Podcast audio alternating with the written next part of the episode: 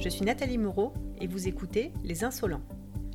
Les Insolents, c'est le premier podcast grenoblois qui vous fait découvrir le parcours de personnes inspirantes, de celles et ceux qui ont osé faire un pas de côté pour changer de vie professionnelle.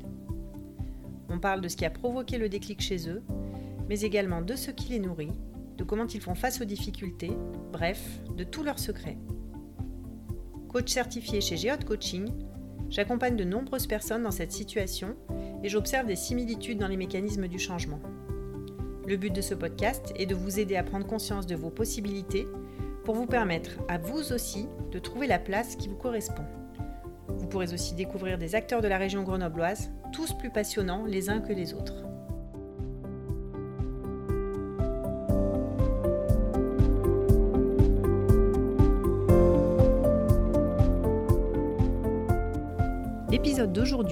D'aujourd'hui est consacré à Nelly Martin, cofondatrice et CTO de EarSquared, une start-up de la région grenobloise spécialisée dans les dispositifs audio à oreille libre qui permettent de pouvoir écouter de la musique sans se couper de notre environnement sonore.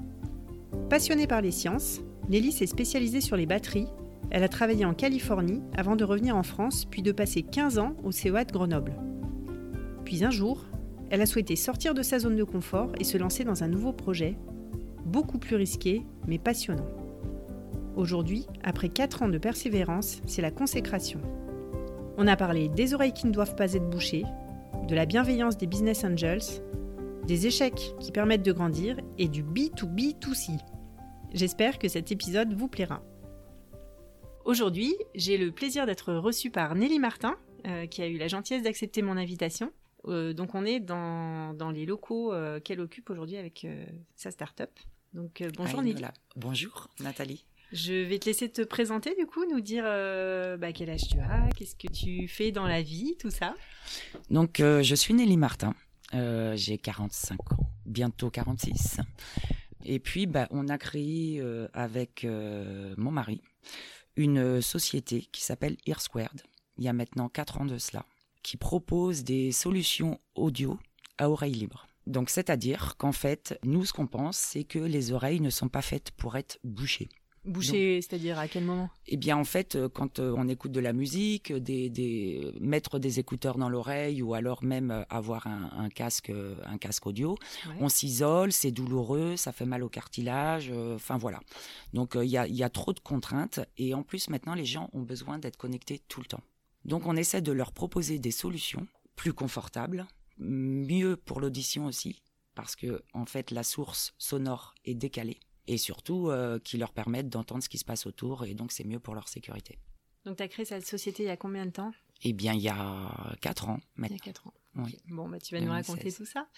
Avant d'aller un peu plus creuser euh, cet aspect-là de ta vie professionnelle, euh, j'aimerais qu'on remonte un petit peu le temps et qu'on reparte euh, bah, de ton enfance. Est-ce que tu peux nous dire où est-ce que tu as grandi et puis qu'est-ce que tu voulais faire quand tu étais petite? Alors j'ai grandi à Nantes, Saint-Herblain exactement. Je, je, franchement, je me souviens plus. Je sais qu'à un moment, je voulais être comptable. J'ai toujours adoré les sciences, les chiffres. D'accord. Donc ça. Comptable, petite. Oui.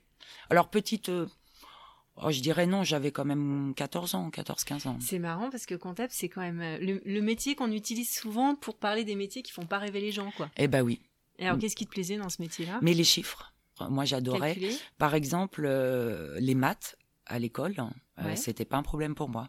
Et j'adorais même le soir, je me mettais dans mon lit, j'avais mon petit tableau et je faisais des exos de maths. Non mais bon, euh, voilà, un petit peu euh, taré quoi. Ben non, passionné, c'est génial. Mais euh, voilà, donc je voulais être comptable. Enfin, de toute façon, je voulais. Enfin, moi, je suis pas du tout littéraire. Et donc, donc voilà, je voulais faire un métier de science. Et donc j'ai grandi à Nantes, j'ai intégré l'université. Après mon bac, j'ai intégré l'université de Nantes jusqu'au doctorat. J'ai fait un doctorat en électrochimie. Excuse-moi, je te coupe. Dès le début, tu savais que tu irais jusqu'au doctorat? Parce que c'est quand même euh, des études extrêmement longues. Non. Petit à petit, tu as mûri ce projet de. de en, fait, dans la euh, recherche? En fait, je dirais, euh, bah, tant que je passais, euh, bah, je continuais. Puis j'aimais bien. Euh, la vie étudiante, c'est quand même pas une vie euh, très perturbante. On, travaille voilà deux fois l'année pour passer les partiels et puis on a quatre mois de vacances. Donc j'adorais la vie étudiante. Et puis voilà, et, en fait, bah, j'ai continué. Après, c'est posé la question après mon DEA d'arrêter Mais euh, en fait, arrêter après un DEA, finalement, arrêter euh, quand on a un diplôme d'ingénieur, c'est bien. Quand on n'en a pas, c'est difficile. Eh oui. Parce que du coup, on se retrouve sur le marché du travail avec Mhm. les ingénieurs. Donc, après mon DEA, c'est là que j'ai décidé de faire une thèse pour déjà commencer à, à travailler et puis avoir un diplôme supplémentaire. Donc tu l'as faite à Nantes aussi, Mhm. cette thèse? À Nantes. C'était quoi euh, Enfin, si le sujet est compréhensible Mhm. par le. Alors, c'était moyen. euh, LiV3O8 en tant qu'électrode positive pour batterie au lithium. Ah, voilà. Alors attends, déjà, c'était sur les batteries, donc sur sur les batteries, Ok. sur les cathodes. Donc, sur le matériau de cathode. Et Donc, le principe, c'était quoi le principe euh, macro euh Le principe, c'était de comprendre comment fonctionnait cette cathode euh, lors de l'insertion et la désinsertion du lithium. Donc ça, c'est le principe de, de ma thèse. Euh, donc, donc, experte en batterie, quoi. au départ, je l'étais pas. Mhm. Parce que finalement, on fait une thèse, c'est tellement précis qu'on n'est pas vraiment expert. Oui, j'étais experte dans ce matériau, mais pas en batterie. Et après, c'est, euh, je suis partie un an et demi aux États-Unis, où là, j'ai vraiment intégré une société qui faisait des batteries, qui les fabriquait. Donc après ta thèse. Après ma thèse. Ok. Et là, j'ai tout appris sur les batteries. Mais vraiment sur le cœur de la fabrication des batteries. Et ce, et ce, ce projet de partir à l'étranger, il était, il était en toi depuis longtemps Ou c'est l'opportunité professionnelle qui a fait que tu t'es décidé Euh, non, non, j'avais vraiment envie. T'avais envie J'avais envie de partir aux États-Unis. C'était dans quel, euh, dans, quel, dans quel état? Alors, c'était en Californie, à Sympa. Valencia. Valencia. D'accord, je Ouais. connais pas. Donc tu t'es installé à Valencia? Oui, à côté de Los Angeles. Ouais. Super expérience. Euh, voilà, je regrette euh, vraiment pas. Euh, par contre, au bout d'un an et demi, la France me manquait, la culture. J'ai eu envie de rentrer, Ouais. euh, donc euh, T'avais quel âge à ce moment-là? euh, j'avais 28 ans. Ah oui, t'étais jeune. 28 ans, Ouais. un bébé. Ok. Parce que en fait, euh, juste euh, après ma thèse, j'ai tout fait pendant ma thèse. Je suis tombée enceinte. j'ai préparé un déménagement aux États-Unis. On est parti. euh, donc euh, ma fille était euh, toute petite, c'était un bébé. Donc c'est ça aussi qui a contribué au fait que j'ai voulu re- euh, revenir Eh au bout d'un an et demi pour être proche de ma famille. Mhm. euh, voilà. Euh, et puis euh, donc je suis revenue avec euh, par un, do- un postdoc parce Ouais. qu'évidemment étant loin, je pouvais pas passer d'entretien d'embauche. Euh, donc je suis revenue euh, par un postdoc à Bordeaux. Et Est-ce que- puis Excuse-moi, je te coupe. Pour ceux qui ne savent pas, un postdoc, euh, c'est quoi le principe? Un postdoctorat, en fait, c'est un, un CDD après son doctorat.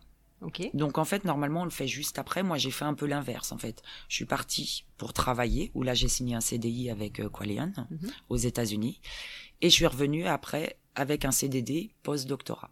Et donc c'était un CDD d'un an, et pendant cette année-là, j'ai trouvé, euh, bah, j'ai été embauchée au CEA de Grenoble. Et là, j'y ai passé 15 ans. Et alors pourquoi tu as choisi euh, le CEA de Grenoble? C'était une région que tu connaissais pas?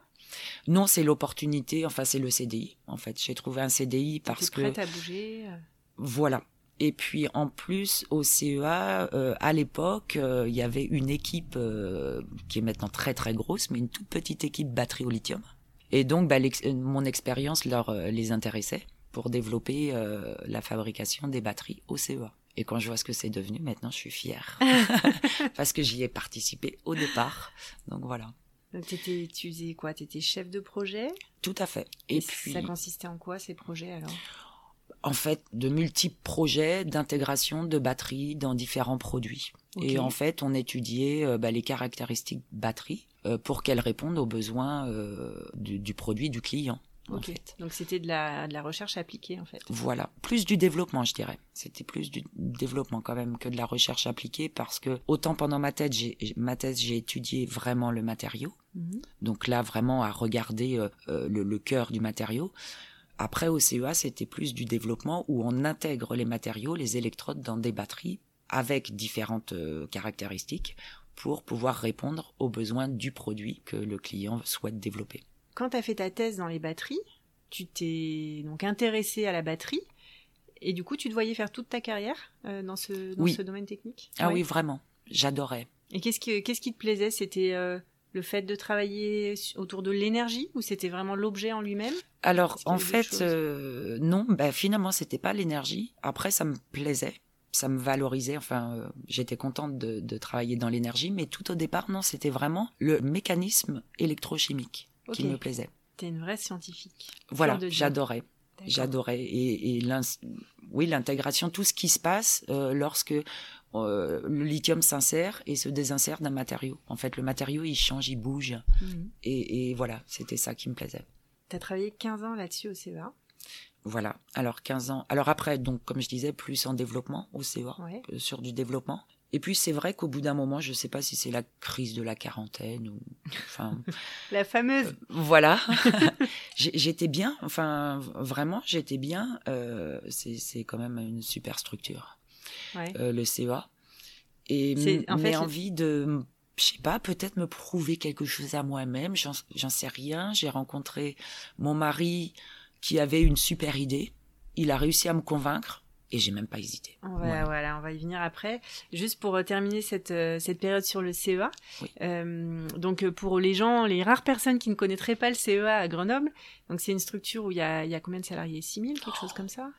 Alors, le CEA de Grenoble, je crois me souvenir qu'il y a non 3000 personnes avec euh, alors c'est 3000 je crois euh, y compris les thésards et les postdocs. Je crois hein, je suis vraiment plus sûre. Et je me rappelle plus. c'est c'est une euh, c'est un gros centre de recherche en fait. Tout à fait. Il y en a plusieurs en France. C'est un centre de recherche où il y a des moyens considérables. Et donc ce centre offre aux chercheurs à la fois des thématiques variées des possibilités d'évolution de carrière etc et bah, un salaire confortable, des vacances, etc. Enfin, une qualité de vie au travail qui est exceptionnelle. Tout à fait. Donc toi, tu étais depuis 15 ans dans ce contexte-là, qui doit pas être évident, je pense, à, quitter. Non, mais alors au départ, j'ai quand même... Euh, enfin, ça faisait un petit moment que j'avais envie de changer. En fait, pendant toute sa carrière, on cherche à être performant, mhm. à bien connaître son sujet. Et finalement, une fois qu'on connaît bien, je dirais qu'on s'ennuie un peu. Et on a envie de challenge. Donc j'avais envie de changer. Alors je me souviens plus. Je crois que j'ai dû euh, j'ai dû regarder les postes, mais euh, alors dans des trucs complètement différents, les brevets, je crois. Alors que j'étais pas ingénieur brevet à la base. Je me demande si j'ai pas regardé le marketing. Je me souviens plus, mais en, tout cas j'explorais d'autres métiers. T'avais envie d'apprendre? J'avais envie d'apprendre, voilà. Et donc euh, tu as rencontré ton mari? Il y a 9 ans. Qui a un métier particulier? Qui est ORL. ORL et donc, euh, donc on s'est rencontrés il y a neuf ans. Bon, bah évidemment, hein, la, la, la, super euh, histoire pendant trois ans. Et puis on était, on est scientifiques tous les deux, donc on en parlait souvent. En fait, on avait toujours plein d'idées. Et puis euh, mon mari m'a parlé de la conduction osseuse. Donc la conduction osseuse, c'est une technologie. En fait, quand tu as un haut-parleur, mhm. à la base, il y a une bobine qui vibre. Elle fait vibrer l'air qui fait vibrer une membrane et crée des ondes sonores. Qui fait vibrer une membrane qui est dans l'oreille, c'est ça? Euh, Alors, euh, je parle du haut-parleur. Ah oui, le, non, pardon, le, voilà. Elle fait vibrer l'air, qui fait vibrer une membrane dans le haut-parleur. Voilà. Et qui crée une onde sonore dans l'air. C'est ça. Ok. Tout à fait. Et en conduction osseuse, tu enlèves la membrane. C'est-à-dire que tu as que les vibrations. Et donc, tu poses un vibreur sur ton crâne. Les vibrations vont être véhiculées via tes os et tes tissus euh, mous directement à ton oreille interne, sans passer par ton oreille moyenne, c'est-à-dire ton tympan. Ah ouais, donc ça doit être perturbant d'écouter quelque chose via cette, euh, cette technique. C'est ça. Donc au, départ, euh, alors moi je connaissais pas. Ouais. Évidemment, les ORL, c'est comme ça qu'ils testent la surdité d'une personne, en fait, pour savoir si elle est sourde de l'oreille moyenne ou de l'oreille interne. Mhm. Parce que par contre, l'oreille interne est toujours utilisée, c'est elle qui transmet au cerveau. Donc il me parle de ça, j'ai trouvé ça génial évidemment. Puis il a eu envie de, faire un produit parce qu'il mais uniquement pour euh, son besoin. Pour son euh, besoin en tant que praticien. En tant que sportif hein, au départ. Ah, pour son besoin personnel, euh, personnel pour jouer pour jouer au tennis, en écoutant de la musique, mais en pouvant aussi entendre son partenaire. Donc il m'en a parlé, il a commandé tous les vibreurs qui existaient sur le marché, mais vraiment tous, pour me convaincre. Et à un moment, on en commande un, parce que c'est vrai qu'après, on savait pas trop comment l'intégrer. On a même fait, on a acheté un petit Arduino, tu sais, euh, le, électronique pour les nuls, en fait, pour pouvoir intégrer nos vibreurs, pour pouvoir les tester. Et donc, on, à un moment, alors on faisait ça le week-end. Et alors, attends, vous faisiez ça, mais euh, parce que vous avez investi un peu d'argent, du coup, s'il fallait acheter du, des petits appareils, enfin bon, même si c'était pas des, des, des, sommes folles, vous aviez quoi derrière, la tête à ce moment-là? Mais rien, c'est qu'en fait, il m'avait parlé de cette technologie et en fait, au départ, il m'a fait tester, je sais plus, je crois que c'était un piezo et j'ai trouvé ça. Mais je lui dis, mais on n'entend rien, c'est nul. Il m'a dit, mais si, c'est parce que tu connais pas. Attends, je vais t'entrer. et voilà, et donc il a commandé plein de vibreurs. Et puis c'est vrai qu'au départ aussi, on se trompait un petit peu euh, au niveau de, de, l'attention à, mettre sur ce vibreur. Donc on ne le testait pas évidemment dans de bonnes euh, conditions. Et puis à un moment, on a réussi. Et là, je me suis dit, ah mais c'est génial. C'est complètement euh, fou cette technologie. Puis là, donc, il me dit, allez, on, fait notre produit. Et, et je sais pas, j'ai dit oui. il s'est passé combien de temps entre la première fois où il t'a parlé de cette conduction osseuse et ce oui? Je dirais un an. Après, c'était un petit oui parce que j'ai pas quitté euh, le CEA. Donc la première année euh, de l'entreprise, j'étais encore au CEA. Donc je travaillais plutôt le week-end sur euh, un business plan. Enfin voilà, comment on va faire notre truc, sachant que je ne connaissais rien. J'avais jamais rédigé de business plan, j'avais jamais géré de société. Enfin eh voilà. Donc j'ai appris. Et euh, Comment tu t'y es prise euh, pour, pour apprendre Comment tu es allée rencontrer des gens Alors en fait, il y a un écosystème euh, formidable sur Grenoble. des gens bienveillants.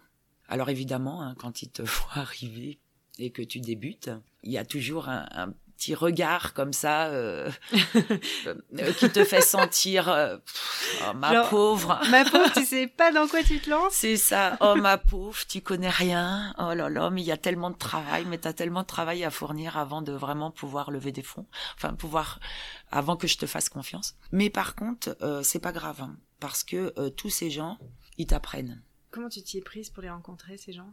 Bah, je, je, cherchais en fait, euh, j'ai regardé euh, tout, tout ce qui se faisait, enfin j'ai lu beaucoup sur internet, euh, voilà, et puis je rencontre une personne, elle m'apprend, elle me, elle me parle d'une de la BPI, comment de, de du pays voironnais, hein, parce que c'est là qu'on a levé nos premiers fonds. Enfin voilà, je me souviens plus exactement comment ça s'est fait, mais c'est en discutant avec les gens, on rencontre et chaque personne te donne un peu de son temps pour t'apprendre encore, mmh. en fait. Et ça c'est génial. Parce que euh, personne te dit non, je veux pas te parler. C'est pour ça que je dis il y a un écosystème bienveillant. Mhm. Parce que même si les gens savent que euh, t'es qu'au début et que ça va, enfin que ça va te prendre trois ans, parce que nous on pensait quand même au bout d'un an qu'on vendrait un produit.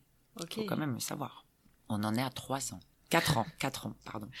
Et, oui, et, et, donc voilà, on pensait que ça allait être facile de développer. Enfin voilà, euh, très naïf. Et euh, mais voilà, toutes ces personnes en fait, elles t'apprennent et c'est ça qui fait euh, qui te fait euh, grandir. Puis t'apprends comptabilité aussi. la première fois, je me suis dit bon bah il me faut un, prévisionnel financier, donc je vais voir mon ami comptable. Je lui dis bah tu peux me, l'envoyer pour demain? Il me dit non mais attends Nelly, ça va pas être possible. Enfin voilà, c'est plein de choses comme ça et puis et, et voilà et après moi j'ai construit mon propre fichier je dirais, ça m'a pris un an pour construire un fichier où vraiment j'intègre tous mes chiffres et, euh, et après qu'on puisse faire un prévisionnel, avoir un bilan euh, et euh, des comptes de résultats, enfin prévisionnel quoi. Un, projet dossier financier, voilà. d'accord. Crédible. Donc tout ça sur ton temps libre. Donc la première année effectivement, ça a été sur mon temps libre et après j'ai pris deux ans de disponibilité. Donc j'ai sauté un pas à chaque fois. Donc deux ans de disponibilité, plus de paye.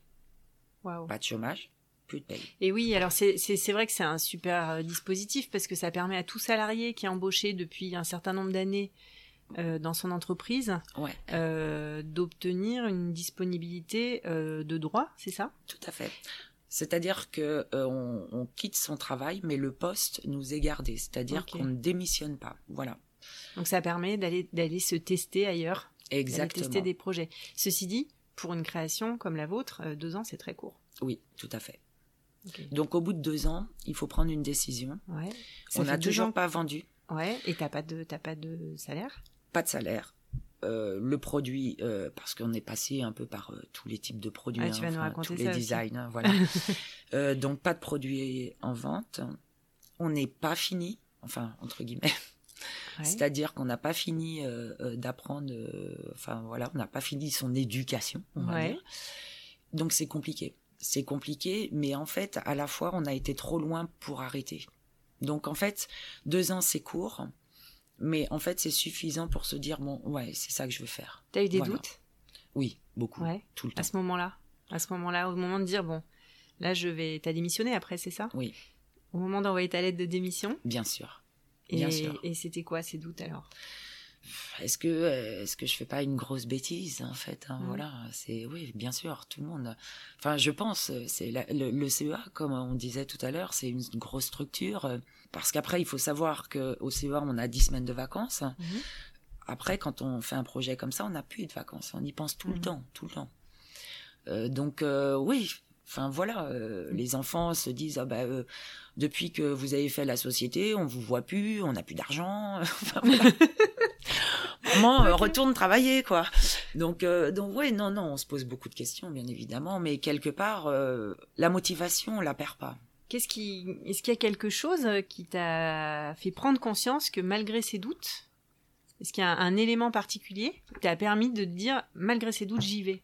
Non en fait je pense que c'est une question de caractère faut être fonceur. Enfin, voilà, moi, je, suis fonceuse. J'y vais mmh. et je me pose pas trop de questions. Mmh. Effectivement, on doute un peu, mais au, au bout d'un moment, on se dit non, c'est bon allez, on arrête de se poser des questions. Et je pense que si on fait pas ça, enfin si on se pose trop de questions, évidemment, on revient parce qu'on se dit mais le, risque est beaucoup plus grand. Il y a 90% des sociétés qui se cassent la figure. Hein. Ça c'est quelque chose que tu avais intégré dès le départ ou que tu as appris en grandissant? Tout à fait. Donc c'est un risque et puis après on se dit mais mais quand même j'ai appris beaucoup de choses. Donc je retrouverai un boulot facilement. Ouais. Voilà. Excuse-moi, je te coupe. C'est vrai ce qu'on entend beaucoup des gens qui disent euh, euh, qui ont traversé des échecs hein, euh, mm. avec des sociétés qui sont plantées, parfois deux fois, trois fois, etc. Et qui disent mais si c'était à refaire, je le referais. Oui. En fait. À moi, oui. Ces échecs m'ont appris et, et je, ne, je, ne, regrette pas. Exactement. Mais on en a des échecs, enfin même. En fait, quand on crée une société comme ça, on a toujours des échecs parce qu'on se voit refuser de l'argent pour développer son produit. mais à côté de ça, on a toujours une bonne nouvelle voilà, on, a trouvé euh, la manière d'intégrer euh, d'intégrer un vibreur et qui ait pas de, fuite sonore, par exemple. Ou alors, euh, en l'occurrence, c'était le pays voironnais, les premiers à nous faire confiance. Ils ont investi, enfin, ils nous ont prêté 60 000 euros. Donc la, communauté de communes du pays voironnais. Voilà. Et là, bah, voilà, on est reboosté. On se dit, allez, bah, c'est bon, 60 000 euros. Alors ça fait pas long feu. On fait quelques développements.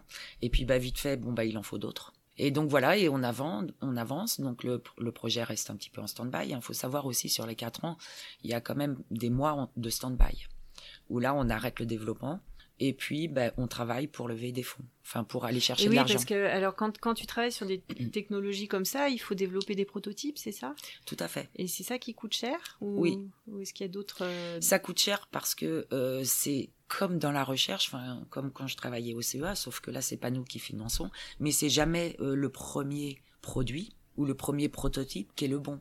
Donc il faut refaire et refaire et refaire. Et en fait ça, ça coûte cher à chaque fois, il faut investir pour euh, financer soit la réalisation d'un prototype, financer euh, euh, l'étude en électronique. et là, je, ne te parle même pas encore de l'industrialisation. Là, on mmh. en a vraiment à faire un prototype viable. Et alors, par quelles étapes vous êtes passé en termes de techno? Donc, au départ, on a fait les lunettes. Alors c'était quoi? C'était des lunettes qui intégraient des vibreurs, un peu à la Google Glass. Ok. Sauf qu'après, on s'est rendu compte, ben, les lunettes, il y a les personnes qui veulent avoir des lunettes de vue intégrées à leurs lunettes de soleil, parce qu'au départ, nous, c'était des lunettes de soleil. C'était à destination de quel, de quel public? C'était pour quelle pratique? Bah, Les sportifs. Les sportifs, Les sportifs, voire, euh, alors nous, on avait plutôt misé oui, sur le cyclisme au départ, mais voir après les citadins. Voilà, on on se fermait pas de porte. Les urbains qui qui marchent dans la rue, qui font du vélo, etc. Exactement. En fait, l'objectif, c'était de proposer aux cyclistes, au départ, c'est pour ça qu'on s'est euh, euh, qu'on s'est vraiment focalisé sur cette première cible, euh, de proposer une solution parce que les oreillettes sont interdites à vélo en France. Donc, c'était de proposer une solution qui soit à la fois sécuritaire et qui leur permette d'écouter de la musique quand ils sont sur leur vélo. Et donc, euh, donc au départ, on a fait les lunettes et après, on s'est rendu compte, ben, les lunettes, c'est bien, la technologie de l'intégrer, c'est bien, mais après, il y a quand même tout cet aspect esthétique. de la lunette. Et les gens, ils veulent pas, ben, ils ont tous des goûts différents, toutes eh des formes de tête différentes. Et il aurait fallu développer une gamme. En intégrant également la vue, parce qu'il y a des gens qui vont prendre des lunettes de soleil, qui vont acheter des lunettes de soleil adaptées à leur vue. Donc, c'était, ça sortait complètement du, de, notre métier. Et donc, on s'est dit, bon, bah, on va faire sous forme de bandeau. Le bandeau, les vibreurs étant positionnés euh, plus loin euh, du conduit, enfin du conduit auditif, ça marche quand même, mais on devait intégrer beaucoup plus de vibreurs pour accéder à une intensité sonore suffisante. Donc c'était un petit peu plus compliqué et ça revenait cher. Donc après, on s'est dit, eh bien, on va faire des petites oreillettes, euh, le vibreur étant positionné sur la conque à l'arrière. La conque, c'est quoi? Alors la conque, c'est l'arrière de l'oreille, le pavillon arrière de l'oreille. C'est la partie cartilagineuse euh, voilà. de, l'oreille, c'est ça? Exactement, juste derrière. Euh, donc effectivement, donc le vibreur, il doit avoir une certaine pression pour que pour que les vibrations passe bien à travers le cartilage et, soit transmise euh, à l'oreille interne. Donc une certaine pression et, puis ça doit tenir. Euh, donc déjà la première fois on avait imaginé un poids euh, à l'arrière de l'oreille pour pouvoir assurer une bonne pression, sauf que bah, ça déformait euh, un petit peu les oreilles. Vous avez eu des retours, des retours de testeurs qui, ça. qui se sont retrouvés avec les oreilles. Exactement. Et ça, pour s'en rendre compte, en fait, faut d'abord, faut d'abord faire le prototype, faut tester et voilà, faut et sur plusieurs oreilles en plus. Donc voilà, encore de l'argent engagé. Et puis après, on s'est dit, mais en fait, voilà ce qu'il nous faut. Faut un casque mhm. parce que déjà les gens sont habitués. Donc ça va leur parler, alors que nos oreillettes comme ça, euh, avec le vibreur à l'arrière de l'oreille, bah là c'est un petit peu plus difficile d'arriver avec ce type de produit sur le marché. On n'a pas laissé tomber l'idée. Mais par contre, on a préféré pour se lancer, pour commencer à vendre hein, quand même, parce qu'au bout d'un moment, faut, faut avoir du chiffre d'affaires. On a préféré développer un casque réglable avec les écouteurs qui sont déportés à l'avant de l'oreille. Donc les oreilles sont libres, et euh, les écouteurs sont déportés euh, à l'avant et on entend euh, la musique.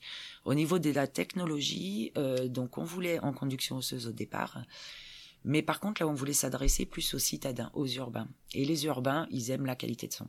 Donc c'était un petit peu plus compliqué. En conduction osseuse, on s'est dit on va intégrer la conduction aérienne directionnelle. En gros, c'est un haut-parleur, sauf que les ondes sont dirigées vers les oreilles. Et petit à petit, bah, comme ça, on a gagné un petit peu de, euh, de qualité de son. Et, euh, et, maintenant, on est peut-être à 20% de conduction osseuse et 80% euh, ah, de conduction aérienne directionnelle. Il y a un petit peu de conduction osseuse dans votre Tout à fait. Tout à fait, parce que le, le haut-parleur, ça reste au départ un vibreur. Et, donc, ce vibreur, si on le positionne judicieusement au niveau des, du produit, en fait, au niveau des tempes, on a quand même un petit peu de conduction osseuse qui passe. En fait, la conduction osseuse, c'est un phénomène. On dit toujours la technologie, mais c'est un phénomène. On a tous expérimenté la conduction osseuse. Quand on se bouche les oreilles et qu'on parle, on s'entend par conduction osseuse. C'est vrai. C'est pas vraiment une technologie, c'est un phénomène au départ. Euh, la technologie qui est derrière, c'est euh, ce sont les transducteurs qui sont des vibreurs plutôt que d'être des haut-parleurs. Donc aujourd'hui, vous avez ce produit, donc c'est un, casque?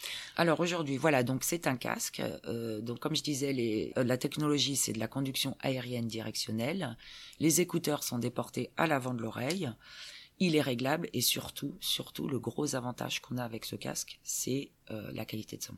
Là, on a une super qualité de son. Et puis, autre avantage par rapport à ce qui existe sur le marché, parce qu'il faut savoir que quand on a commencé, il y a quatre ans, un produit en conduction osseuse existait sur le marché qu'on connaissait pas du tout. Et d'ailleurs que personne connaissait. Maintenant, les gens commencent un petit peu à connaître la conduction osseuse. Et on avait acheté ce produit pour le tester mais on n'aimait pas ce ressenti de vibration, cet effet au parleur, il nous satisfaisait pas. Donc du coup, nous c'est ce qu'on voulait faire. Au départ, on s'est dit bah on va faire mieux, un produit, super qualité de son, pas d'effet au parleur, pas de sensation de vibration et donc voilà, quatre ans après, on s'est dit bon ben non, c'est peut-être pas la conduction osseuse finalement la meilleure technologie pour euh, pour le produit que nous nous souhaitions proposer euh, au grand public. Euh, donc c'est pour ça qu'on a fait de la conduction aérienne directionnelle. Et puis la hanse est positionnée sur le dessus de la tête et non pas à l'arrière comme ce qui se fait actuellement, comme ce qu'on trouve sur le marché. Donc ça permet pour les filles avec des longs cheveux de pas, enfin que ce soit pas gênant ou même quand on se balade avec un col haut le produit, bah, comme euh, la hanse revient sur la nuque, bon ben voilà, c'est pas très mhm. agréable. Ou même quand on est euh, dans son canapé, on peut poser sa tête sans que sans que le produit soit gênant. Ce moment où vous avez décidé euh, d'abandonner votre idée première, en fait, enfin mmh, de parce qu'au fait, si je comprends bien, c'était vraiment le le point fort de votre produit, cette conduction osseuse. Tout à fait. Ce moment où vous avez décidé de renoncer à ça, alors que vous y aviez déjà passé plusieurs années. Oui. De l'argent, de l'énergie, de l'espoir. Euh, comment tu l'as vécu, toi? Alors, en fait, moi, je, je dirais pas que c'est un renoncement, parce qu'en fait, on va proposer plusieurs produits. On a toutes les possibilités. Maintenant, on connaît tout en conduction osseuse et en aérien directionnel. Et donc, en fait, c'était que ce premier produit pour les urbains, il nous fallait la qualité de son. Mhm. Donc, on était obligé de passer en directionnel. Par contre, quand on va développer le produit pour la natation, là, on peut pas utiliser la directionnelle parce que ça suggère en fait un trou qui laisse sortir les ondes. Donc en milieu aquatique, c'est impossible. Donc là, on fera un produit avec la conduction osseuse. Et puis même pour d'autres euh, d'autres applications, en fait, la conduction osseuse, ça, reste quand même le cœur de notre métier. Et en fait, comme la société s'est vraiment développée des solutions audio à oreille libre pour plus de confort, de sécurité ou même pouvoir euh, être utilisé en milieu aquatique, en fait, on va étudier à chaque fois pour chaque cible euh, la meilleure technologie. C'est juste un compromis en fait. En fait, ouais, c'est un, c'est un, c'est pas un renoncement, c'est plus un décalage dans le temps. Là, vous faites un focus aujourd'hui pour pour lancer un premier produit. C'est ça. En fonction de la cible et du besoin, on va adapter la technologie.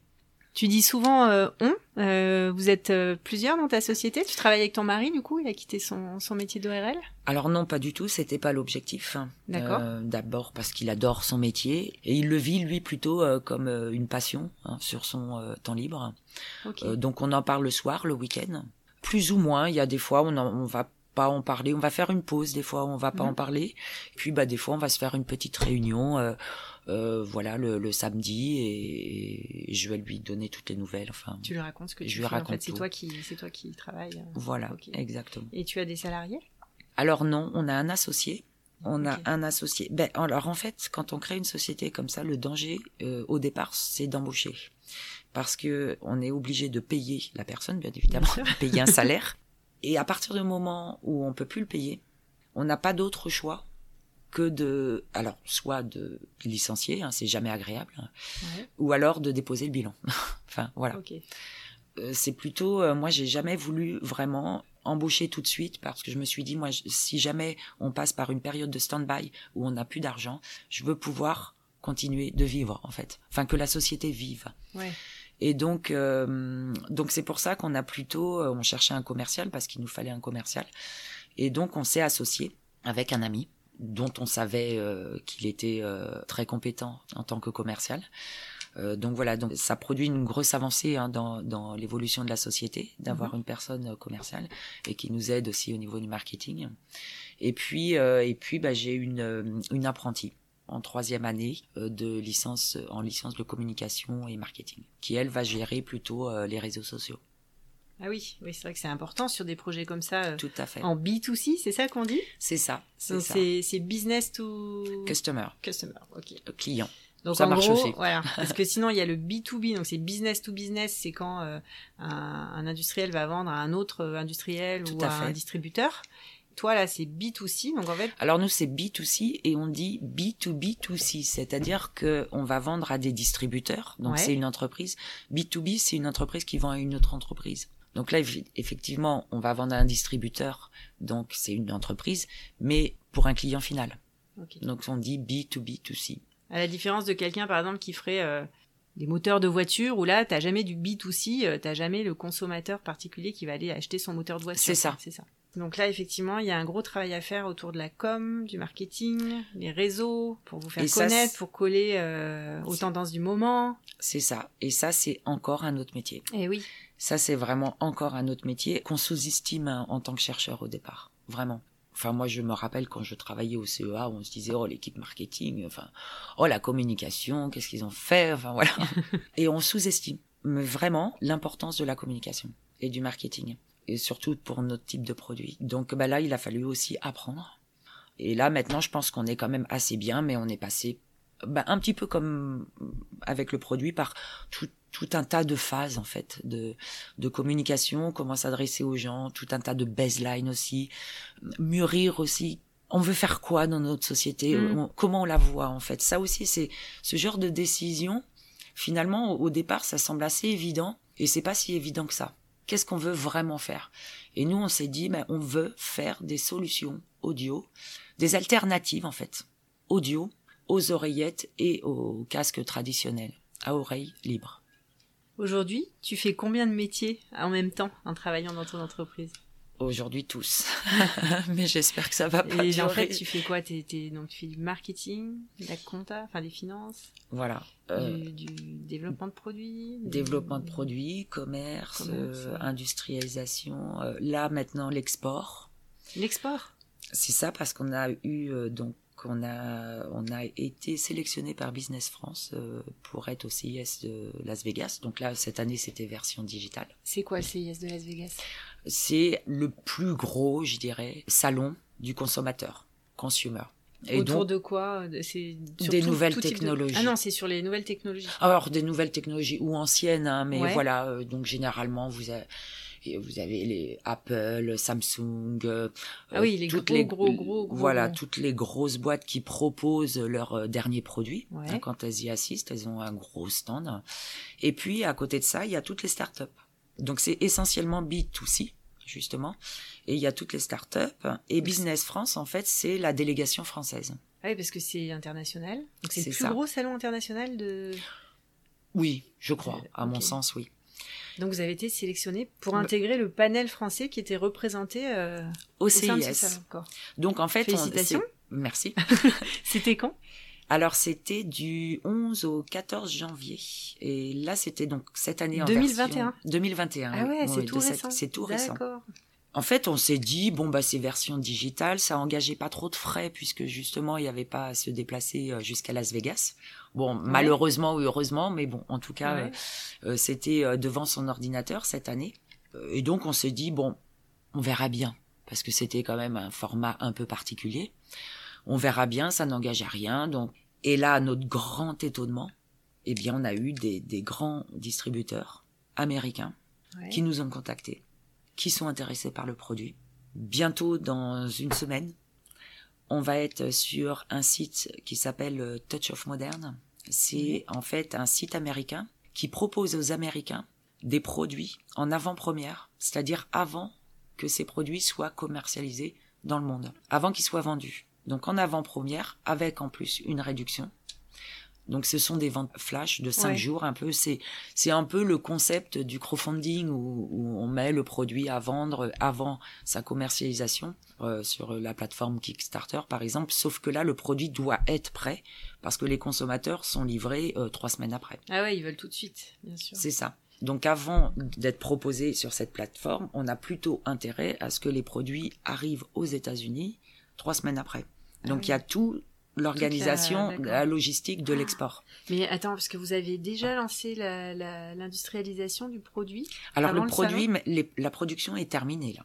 Ah, d'accord, vous avez fait le pari de lancer une production alors Ah que oui. vous n'aviez pas encore signé de, de contrat de distribution. Ah oui, non, on a ça, on n'a pas le choix en fait au départ. On, on peut pas, euh, on peut pas produire quelques produits. Au départ, on a un prototype, Ouais. mais après, ça suffit pas. Ah, L'industrialisation, c'est quand même euh, de- du prototype au produit final, il y a quand même du temps et du travail derrière. Et une fois qu'on produit, on va pas faire des moules, payer euh, parce que ça coûte très très cher, Mhm. payer des moules pour en faire que trois. quoi, en fait. Ok. Donc, Donc, vous euh, avez fait, vous avez pris le, le parti de, Voilà. de, de, de lancer, ouais. Donc vous y croyez à fond à votre projet. hein. Ah ouais, voilà. Et là, bah, du coup, on a, enfin même en, en Grande-Bretagne, euh, euh, enfin bon, je vais pas dire les, les, les grands comptes qui nous ont contactés, mais on, on est vraiment très très content, très très content. Ah, c'est super. Donc là, enfin, le, le chiffre d'affaires va rentrer. Ouais. bah, c'est bien parce que là, ça fait combien de temps du coup que tu ne te payes pas et que tu travailles sur le Bah depuis que j'ai, bah depuis quatre ans, 4 ans. ouais, quatre ans, bientôt cinq. Il faut une sacrée dose euh, de persévérance, d'optimisme, Ouais. de force, Mais de en- résilience aussi, j'imagine. c'est ça. En fait, faut, faut, faut toujours être motivé. Ouais. Voilà. Ouais. Et, et comme disent les Américains, il faut avoir le grid. Je crois que c'est ça qu'ils disent, le grid. le grid.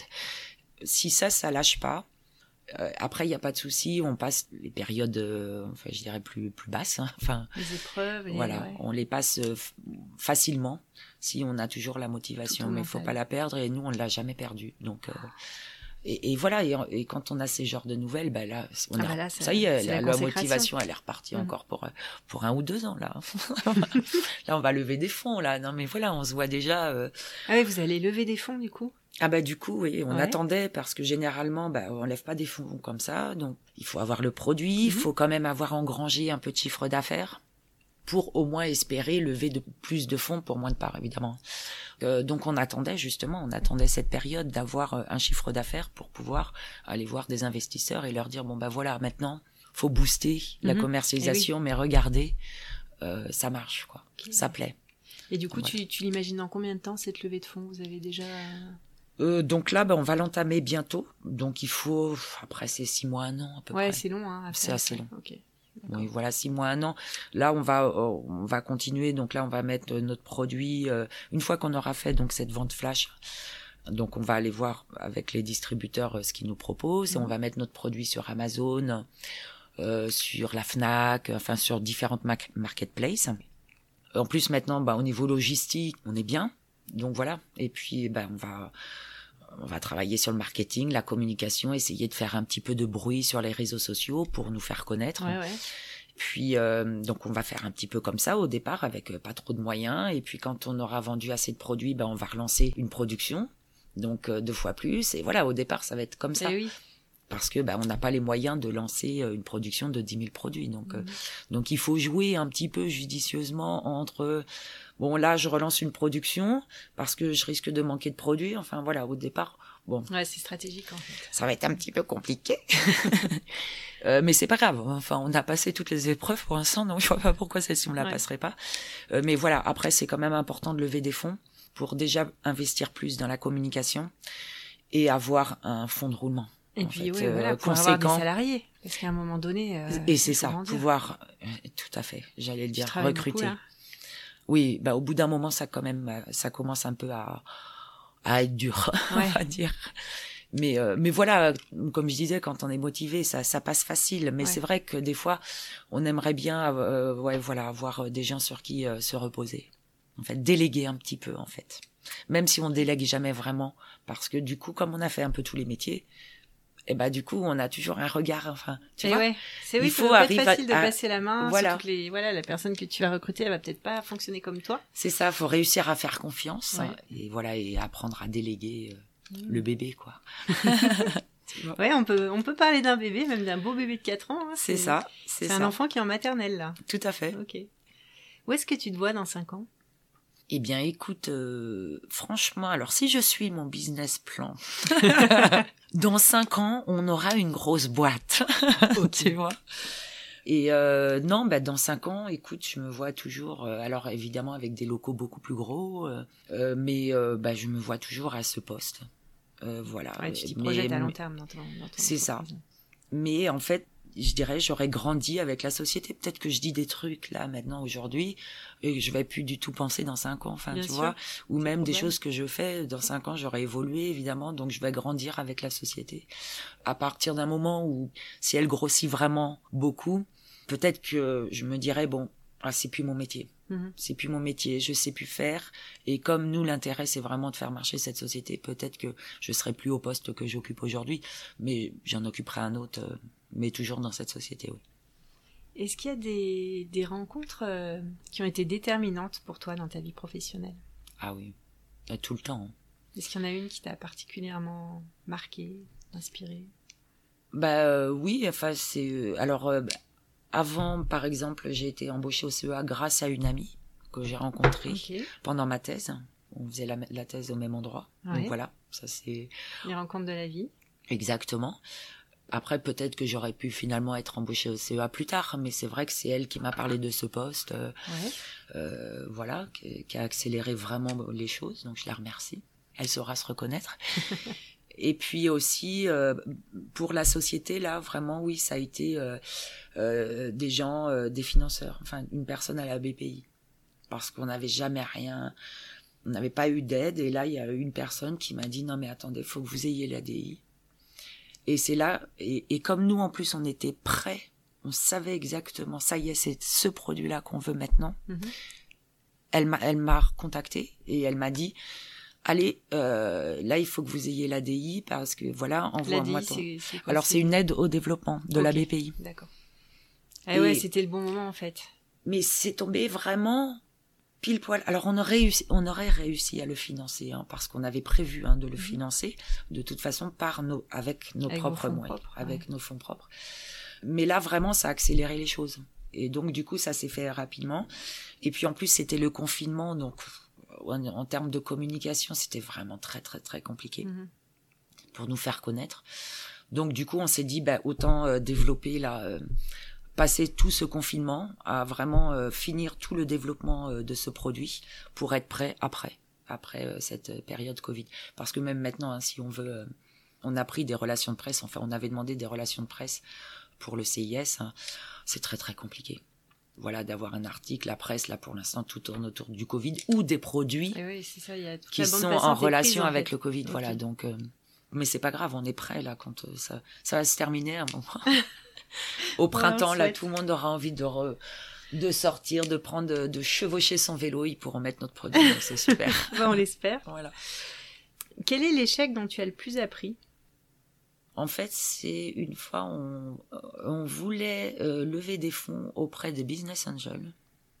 Et je me rappelle qu'on était tout contents parce qu'on avait un semblant de premier produit. Un prototype, quoi. Voilà. Et, nous, voilà, on était tout contents. On s'est dit. Euh, et en fait, euh, bah, c'est pas du tout passé. Les, les, les personnes ne pensaient que j'allais réintégrer le CEA. Et puis n'ont pas voulu investir dans notre projet. Donc vous êtes allé leur présenter, vous êtes allé pitcher, c'est ça? Voilà. D'accord. Donc présenter votre projet, votre produit. Et, euh, les gens en face. Euh, alors, mais pareil, hein, bienveillant, toujours bienveillant, mais vous n'êtes pas prêt. Prouvez-nous déjà que vous allez vous savez fabriquer un produit. Mhm. Prouvez-nous que vous savez le vendre et revenez après. En fait, voilà, en gros, c'était ça. ce qui est normal, parce que quand j'y pense maintenant, je me dis, oh, mais moi, j'étais toute contente avec mon premier truc, là. Ils ont dû tout prendre pour des, pour des novices, en fait, mais c'est ce qu'on était. Ce que vous étiez. Ce qu'on était. Et ça, ça apprend. Alors, c'est parce que c'est dur. Parce qu'on se dit, oh, on va jamais y arriver, quoi. On va jamais y arriver. Euh, là, on n'a plus de sous, on va même pas pouvoir continuer. Euh, mais en fait, euh, ça fait apprendre parce que, en fait, ça motive parce qu'on se dit, mais si, hein, moi, moi, je vais leur prouver que je sais faire un produit. Hein. Ouais, en fait, tu as utilisé cette, euh, cette déception, cette, euh, cette tristesse, tu l'as transformée en, en énergie, en, ça. en rage d'avancer? Et, et, grâce à eux aussi, parce qu'à chaque fois, en fait, quand vous passez devant les business angels, euh, donc ils listent un petit peu les points forts, les points faibles de la société. Donc du coup, ça nous a appris, ça nous a vraiment servi. En fait, on s'est dit ah oui, là, je pense qu'ils ont raison. On n'a pas fait assez de marketing, c'est un peu bancal notre communication, enfin notre, euh, je dirais notre, notre, vision du produit, elle est un peu bancale, notre cible. Enfin voilà, il faut vraiment qu'on qu'on structure tout ça. Voilà, donc ils nous ont, on a vraiment appris de par cet échec, mais mais au départ ça, ça fait mal quand même. Hein. mais oui, des vrais anges. Oui, au départ on les a pas pris comme ça, mais mais après finalement, eh ben on se dit, euh, ça, enfin c'était sympa cette rencontre, ça nous a servi. Si tu pouvais prendre une, euh, une, machine à remonter le temps, et si tu pouvais aller voir la Nelly euh, de 18 ans ou 20 ans, qu'est-ce que tu aimerais lui donner comme conseil? Ouais, Je lui dirais, euh, bah, reste toujours euh, motivé. si, je, je lui dirais, prends confiance en toi. Et plus confiance en toi. C'est quelque chose que tu as mis du temps à développer, la confiance en toi? Et je pense qu'elle arrive vraiment, ouais, je dirais à 35, 40 ans. Enfin, moi, moi dans mon cas, hein. mhm. moi, quand je suis très admiratif, quand je vois des jeunes filles, une confiance en elles, et voilà, je suis toujours très admirative. Je l'étais pas. Euh, alors, j'étais pas non plus complètement introvertie. J'étais, j'ai toujours été un peu extravertie, mais au fond de moi-même, j'avais pas confiance en moi. Et ça, euh, j'ai mis du temps à le développer. Donc je lui dirais ça, je lui dirais, allez, c'est bon. Ce que pensent les autres, tu sais, tu t'en fiches.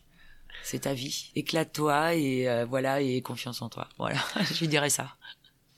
En tout cas, Nelly, je te remercie vraiment. C'était euh, passionnant, très inspirant aussi. J'espère que des personnes, notamment des femmes, mais pas que, pourront se sentir inspirées par ton histoire, ce que tu as réussi à mettre en place, et puis bah, la consécration là qui est en train d'arriver.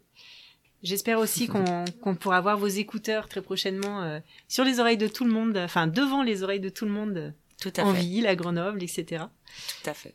Et puis, euh, bah, je mettrai bien sûr en lien euh, sous, sous l'épisode du podcast euh, tous les moyens de vous contacter, d'aller voir votre site, d'aller voir vos produits, etc. Parce que je pense que plein de personnes vont être intéressées après, après tout ce que tu nous as raconté. C'est parfait. Merci beaucoup, Nathalie. Merci à toi, Nelly. À bientôt. Au revoir.